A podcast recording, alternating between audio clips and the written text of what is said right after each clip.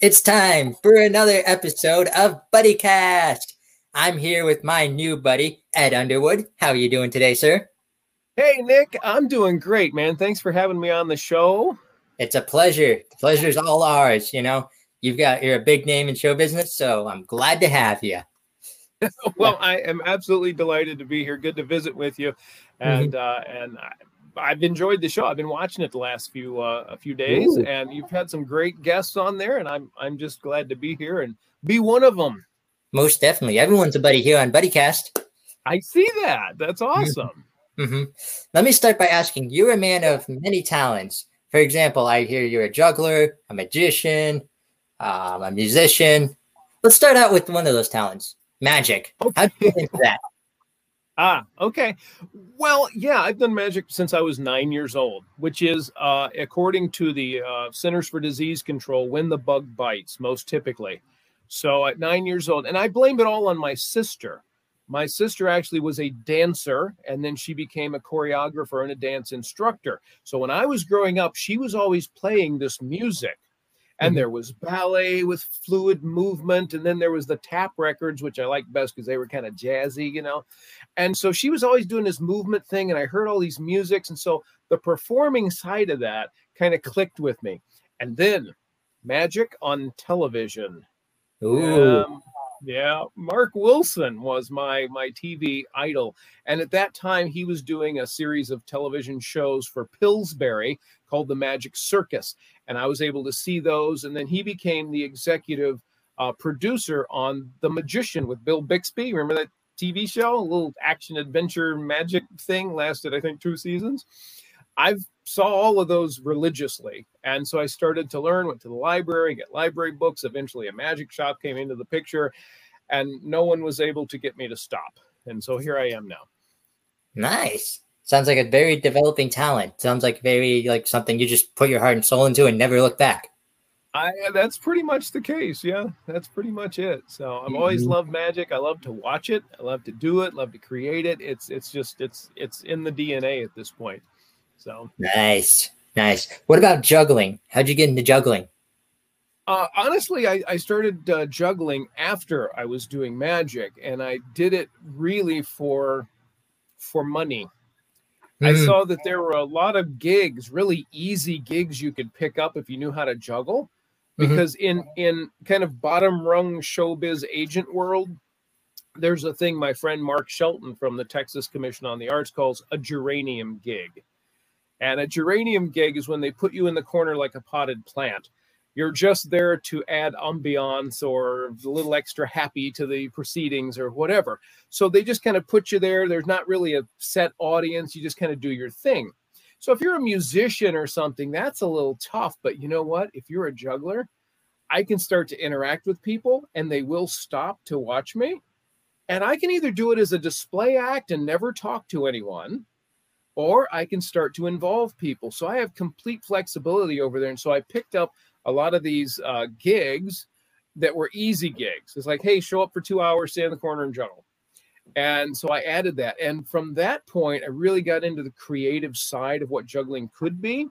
And in doing that, uh, that's where that music kicked in with movement because I had like silent acts set to music, and then there were other things you could talk through. And so I've always had some kind of juggling in my shows, whether they be comedy shows or spook shows, which I've done a lot, and uh, and then um, you know straight magic shows, and even what we're doing now with Sonic Cinema. There's a little bit of juggling in there because I just I, the mm-hmm. movement and the flow of these things to me is just hypnotic and fascinating.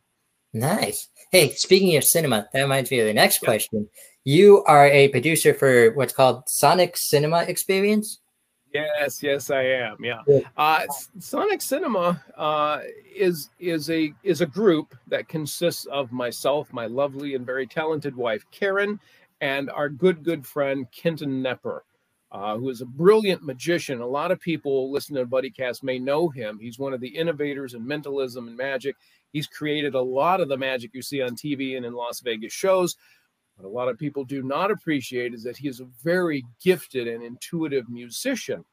Mm. And and so it's the three of us there. We also have some uh, behind the scenes talent. A guy named Trent Wrench, who's a very funny comedy magician himself. He's a video segment producer and plays a character in our show who is very, very funny. And a guy named Ralph Forbes, who is our video segment producer. But in this show, we're basically three magicians, musicians, playing music to silent movie clips about magic. And the content of the show is to tell you about the history of magic. The first filmmakers were magicians and they left an imprint on that art form that's still with us today. And it's a fascinating evolution how those very primitive things are just uh, the initial things that are extended into what you're seeing in all your great effects films, right? So without those mm-hmm. early magicians, there's no Lord of the Rings, there's no Star Wars, there's not even Sharknado. So so that's yeah i work with that group and i'm that's that's our new thing and it's like it's the culmination for all three of us of our kind of our lifelong passions are all mm. merged together perfectly in this show. So we're we're really happy about this show. That's awesome. You mentioned uh, Kenton there. You mentioned yes, how I did. how did you guys meet? Because he's going to be on the show tomorrow. Oh yeah, yeah, yeah, fantastic. Yeah. Well, the truth is, uh, like many other people, I was learning mentalism and kind of deeper psychological and esoteric principles from from Kenton through his website, Wonder Wizards. And so I was a student of his, learning these things, putting them into my shows, and just developing some of the the thought process that he has been so innovative with. And then I asked him a couple of questions, like over Facebook Messenger or something, you know, because I, I, was doing a lot of his material in a thing I was producing at that time called the Ghost Hours Show. And so I would have a question like, you know, if you did this and that, what do you think people, you know? And he was so gracious to answer me. he didn't really know me, but he took time to answer me. And so we slowly got to know each other. And then uh, I got involved in a project to uh, make a, an independent film about Carrie Nation. And when I was going through with the people to cast this film, I wanted Kenton to play a part in that film. Uh, and I think it was the perfect role for him. And so I got to know him because we were talking back and forth about this film. And from there, we had the shared interest in music. And about two years ago, Karen and I moved here to Phoenix, and we've been working on projects and started Sonic Cinema. And we never did make that movie. Mm. So. Mm-hmm. It sounds like you got a you got a lifelong friendship out of it.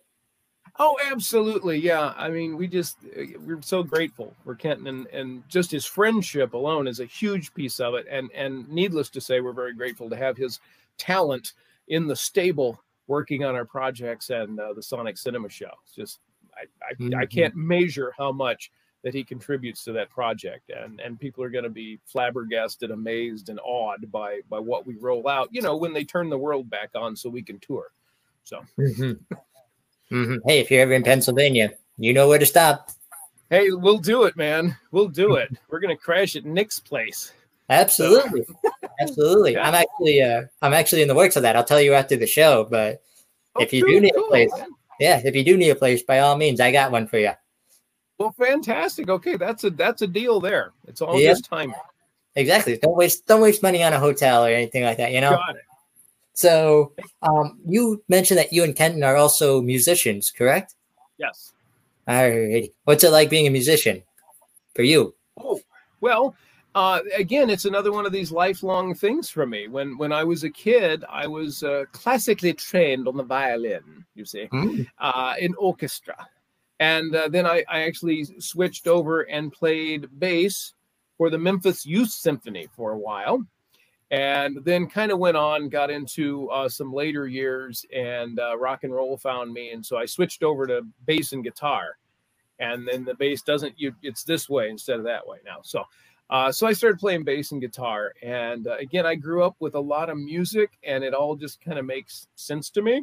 Mm-hmm. And Karen, you know, my wife's a great singer songwriter. She's just Ooh. terrific at that stuff. And then we've got Kenton. So, yeah, uh, that's, I've just always been swimming in those waters. And so I'm glad to be doing, mm-hmm. adding to the amount of music we're creating now.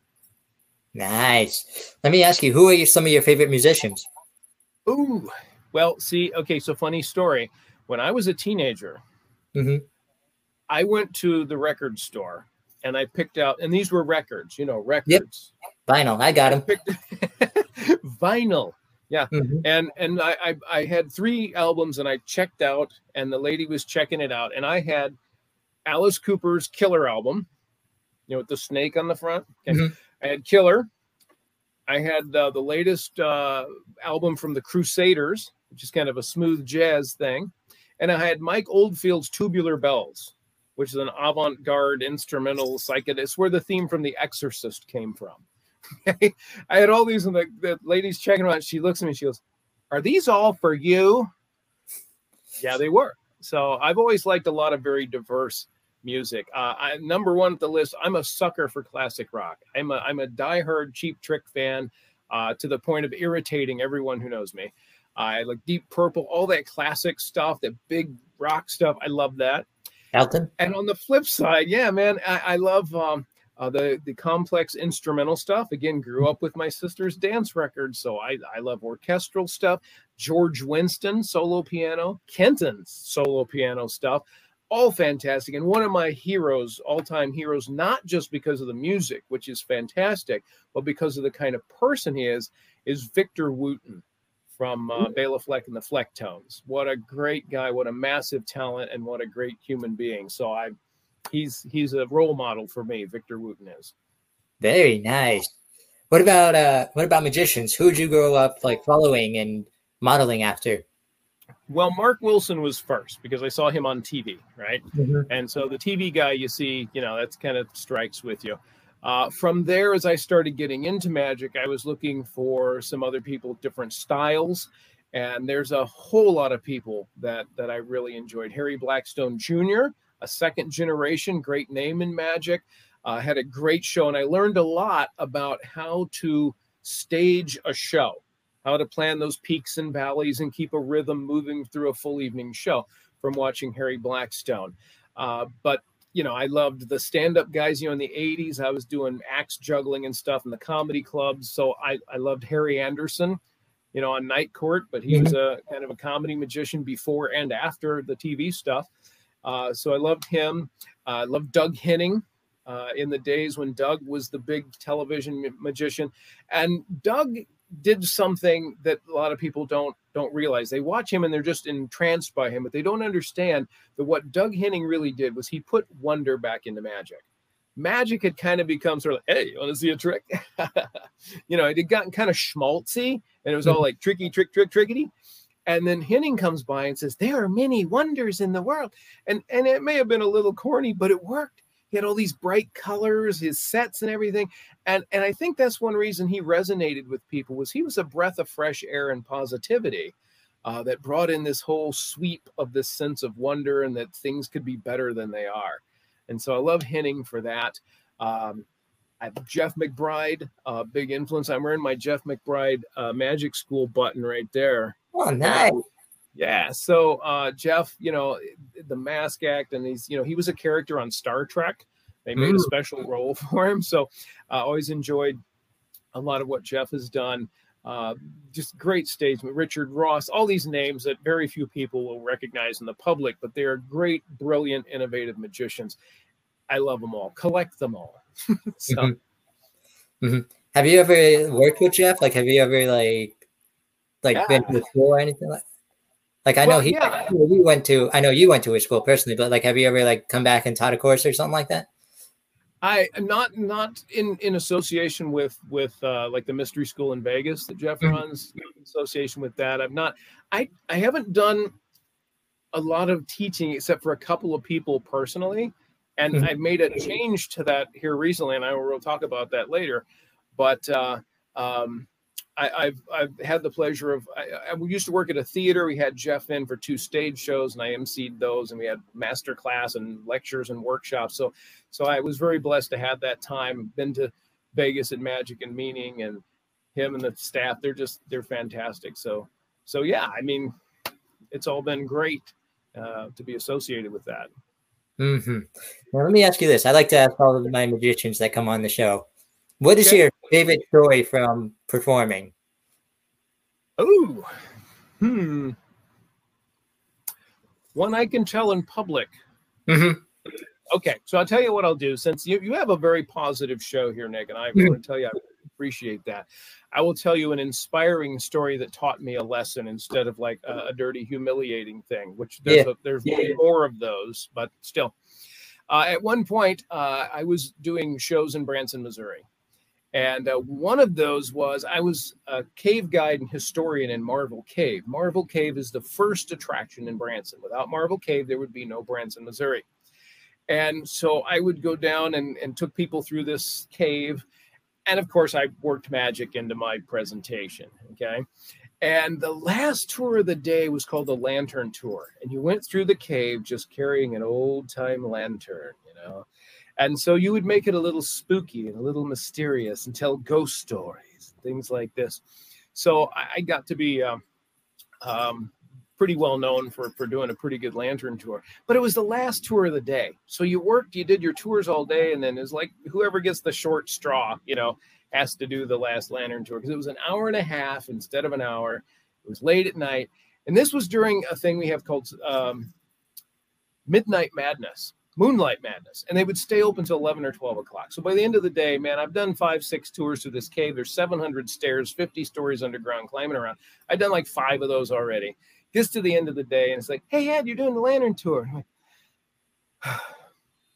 Fine. You know, I was not in a particularly good positive frame of mind. And then to make it even worse, I go up to the desk in my lantern tour clothes with my lantern, and it's uh, uh, a guy and his son. That's it. Two people, little kid and a guy. Great, because you know it takes an hour and a half to tell those stories when you have 50 people going with you. And when there's just one you know things tend to compress and go by pretty fast. So then you have to stretch that out. I'm like okay. So i go down there and i'm doing my thing. And one of the things i put in the show uh, there's a room in there with a, a flat ceiling in fact the whole reason that place happened was this explorer back in the 1800s thought the ceiling of the cave was made of marble he was wrong. It's not. It's just, you know, it's limestone. But he thought under his candle glow, it looked like marble. So he got a whole mining company to come get the marble, which there wasn't any. That's how that town started. So we go in that room and we light up a candle. Okay. Just one candle in this big dark room, 50 stories underground. Oh, it's it's a sensation, right? And so at some point I take this candle and uh and I reach up into the flames and I say, Out of the flames of that old city was born Silver Dollar City. And it's a shiny silver dollar that I pluck out of the flame of this candle. I do this every day, day in and day out. Well, at that particular moment, when I pull that silver dollar out, the little guy, the young man down there, probably 10, 11 years old, goes, Oh. And it reminded me why we do magic. You know, I may not have been in the best mood, but here is a this kid is having a wow moment. Mm-hmm. It really connected with him, and that's that's what we're after. You know, with our magic, we don't want it just to be a thing you look at and it's gone. If possible, we want this to have some kind of emotional weight with you that you really have a moment of wonder. Uh, and it's not that you're just so taken with the illusion we created or something. It's that you feel life's full of possibilities and unexpected outcomes. Mm-hmm. And when he did that, I was like, wow. And I gave him the silver dollar, and we went on and did the rest of the tour. Well, that's probably my favorite story uh, that taught me a lesson about you don't know who's coming on this tour and how this is gonna what it's gonna mean to them. So don't shortchange them. So even after a long day, I'm like, let's do it. You know. Exactly. exactly. Who you're gonna, you know? What's that? You never know who you're gonna. Oh, absolutely. Yeah, you really don't. I mean, it's it's impossible to say uh, mm-hmm. who they are. And the other thing it's impossible to say is what uh, what their situation is. You know, people struggle with all kinds of stuff, and and that was really the great thing of being at, at like at Marvel Caves, big tourist attraction, right? So mm-hmm. these mm-hmm. people are coming on vacation. They have lots of cares and worries they carry with them, and suddenly here's an opportunity to break out of those worries and that everyday stuff and do something special. So yeah, absolutely. Really, you got to love your audience. Most definitely. Do you have like a um a favorite funny story that you can keep clean? uh, yeah, yeah. Also at the cave, Uh, there was another guy. There's a very talented young actor. In fact, he just got picked up by an agency, I think, for TV work named Aaron Campbell. He was a tour guide there too. And Aaron and I are both pretty good at doing voices and dialects. And uh, so we we made an agreement one day, and this is how we kept ourselves amused. Uh, he was up there being British, you know, and he's not, of course, but he was up there going, Ah, yes, step to the right here. We'll begin our tour in just a few minutes. I think we're going to have a lovely time. So come on this way. Watch your step, watch your step. And so he's doing that. And so he agreed that I would be Scottish. So I'm like, the tour is going to go down in the hole. So you better get yourself moving along with me. Okay. So we're doing that. And I'm going to be Scottish. He's going to be British.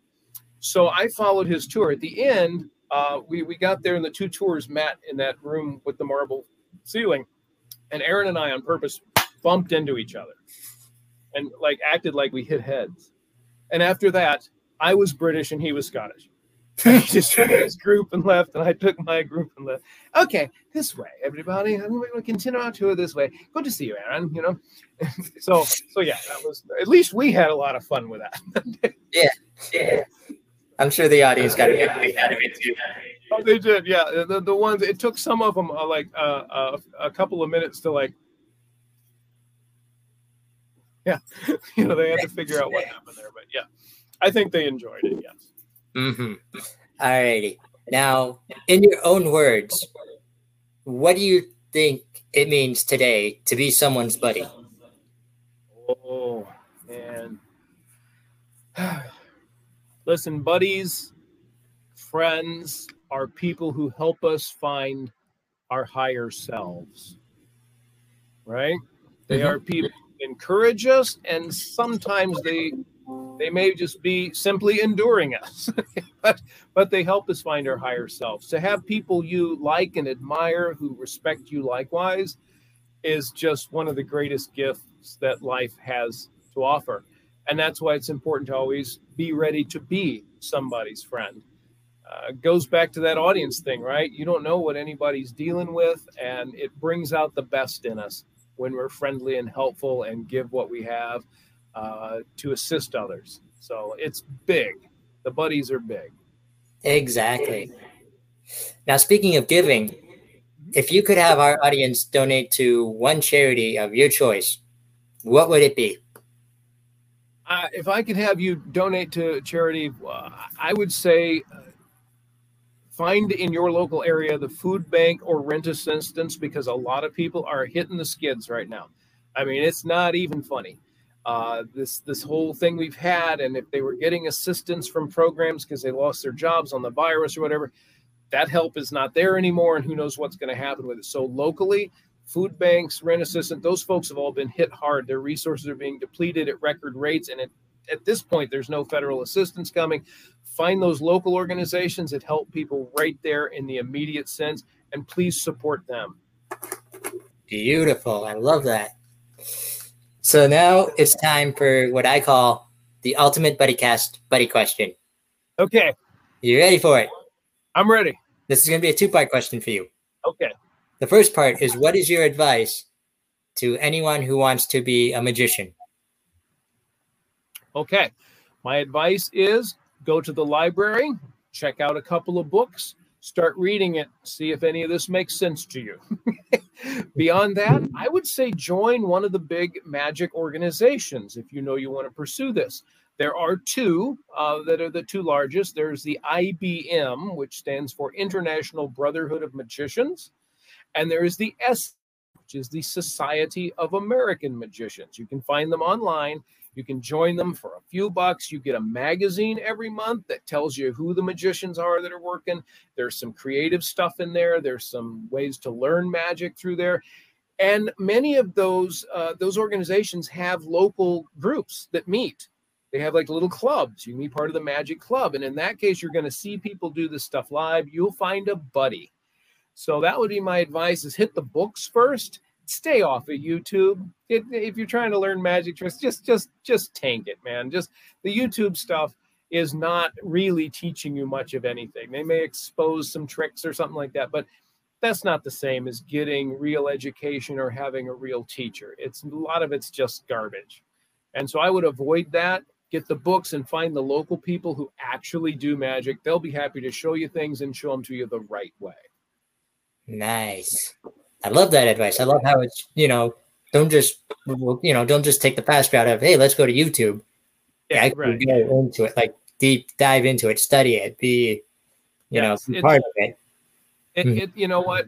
One of the great things about magic is, and as long as I've been at it, you're never done. You've never learned it all. You've never mm. seen it all. You've never created it all. It, it's it's it's like playing the guitar or something like that. You can go on the rest of your life still learning, still enjoying, and still having new horizons in front of you. And that's awesome because it keeps you reaching for that next level. You never stop learning. You learn something new every day. Absolutely, you do. Yeah. Mm-hmm. Now, the part two question of the question is what about advice for someone who wants to be a juggler? Oh, yeah. Well, uh, you know, there's there are ways to that. when I was learning to juggle, you had to learn from a book.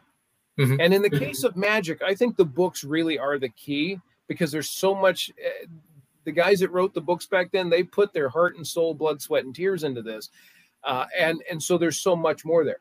In the case of juggling, I gotta tell you, it's a little hard to learn from a book. Somebody says throw the ball at a 90 degree angle and pause for three seconds, then you know all of that translating into real time is a little bit difficult.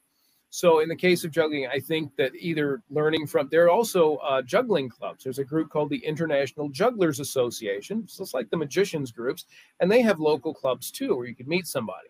Uh, but I recently, funny you should ask, I recently put out a an eight video lesson course on teaching someone how to do basic juggling, because over the years I've taught old people, young people, little kids, other entertainers, and I've tried to make it a very express kind of fast path to get you doing the basic things. I mean, again, you'll spend the rest of your life pursuing this if you want. You'll never run out of levels you could go to. But to get you started, I've created this uh, as a really quick way to do it. And it's just called the course in juggling or uh, metaphorical multitasking. Tasking. And uh, I'm, I'm just selling that through social media. In fact, I'm going to do something for you guys, for BuddyCast listeners. The course came out last Monday. It was $50 for eight video lessons. We were kicking it off at half price, 25. I'm going to do something for you guys. I'm going to make it 20, but only for BuddyCast listeners till midnight tonight. Okay. So I'm going to put the link. I'm going to put the link in the thing underneath uh, underneath the program there uh, to do the payment.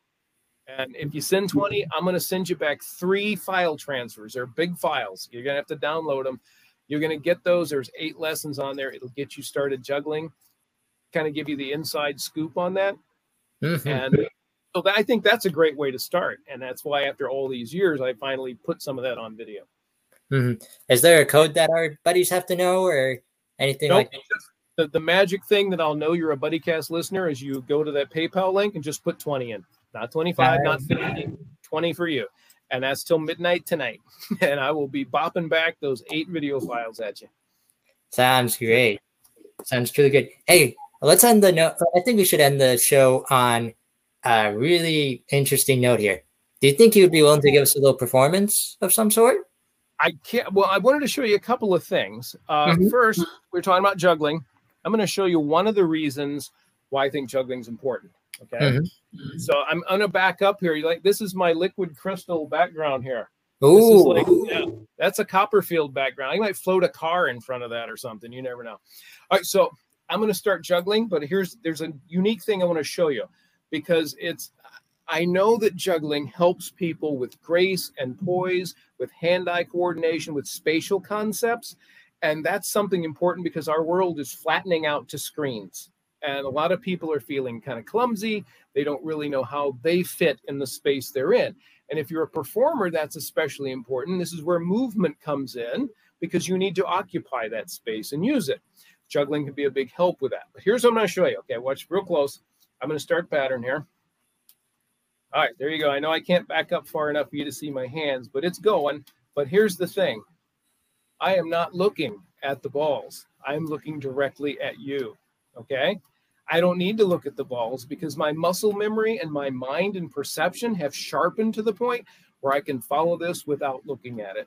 And if I make a different toss, my brain will correct it. So that's one reason juggling is important for people, especially for other performers. Okay. Mm-hmm. Yeah. Now, uh, we'll, we'll show you something else here. Uh, I think is pretty cool. Sonic Cinema is all about film. And uh, the film, we've done so much with this film, finding these old films and stuff. It's become uh, really, it's become a big part of us. I mean, it's almost in our, hold on a second. Sorry. You're good. Mm. Oh, that's good. Oh, oh mm. Oh, wow.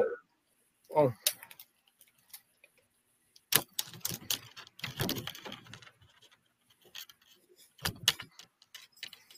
Well, oh, I'm, film, I'm part of a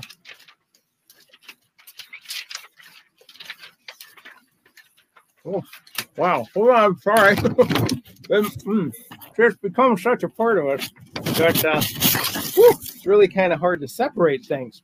But what I want to do for you here, and get this piece of film up here. Yeah.